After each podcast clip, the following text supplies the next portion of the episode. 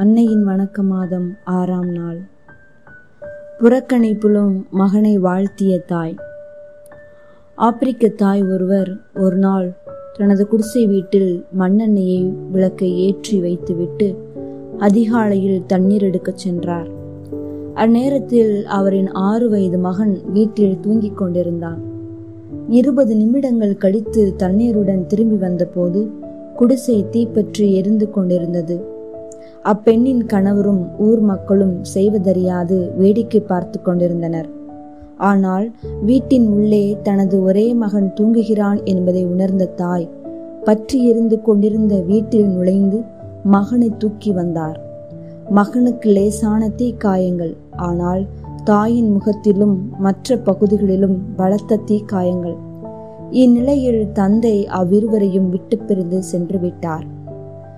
சிகிச்சை முடிந்து மகனை உயர்ந்த நிலைக்கு கொண்டு வர கடுமையாக உழைத்தார் தாய். மகனும் நன்றாக படித்தான். உயர் படிப்புக்காக நகரத்திற்கு அனுப்பப்பட்டார் மகன். படித்து பட்டம் பெற்ற மகன் அதன்பின் தாயை திரும்பி கூட பார்க்கவில்லை.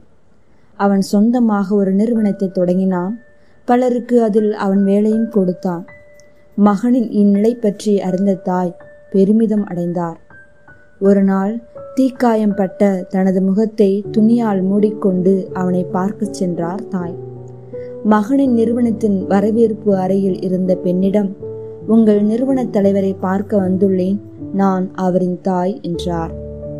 அந்த பெண்ணும் தலைவரின் அறைக்கு தகவல் சொல்லி அனுப்பினார். அப்போது அந்த மகன் எனக்கு அம்மா கிடையாது அந்த பெண்ணை திருப்பி அனுப்புங்கள் என்று சொல்லி அனுப்பினான். ஆனால் அந்நேரத்திலும் அந்த தாய் சொன்னார் நான் என் மகனை நினைத்து பெருமிதம் அடைகிறேன் இவன் இந்த நிலைக்கு வர வேண்டும் என்பதற்காகவே நான் உழைத்தேன் என்று.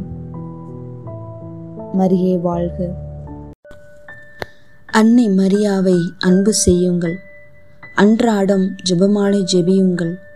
உலகத்தின் தீமைகளை வெல்ல அதுதான் சிறந்த ஆயுதம். மேலும் கடவுள் கொடுக்கும் அனைத்து வரங்களுமே அன்னை மரியாவின் வழியாக வருகின்றன. அருள் நிறைந்த மரியே வாழ்க. ஆண்டவர் உம்முடனே. பெண்களுக்குள் ஆசி பெற்றவர் நீரே.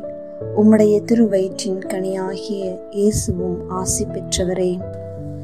புனித மரியே இறைவனின் தாயே பாவையிலாயிருக்கிற எங்களுக்காக இப்பொழுதும் எங்கள் இறப்பின் வேளையிலும் வேண்டிக் கொள்ளும். ஆமேன்.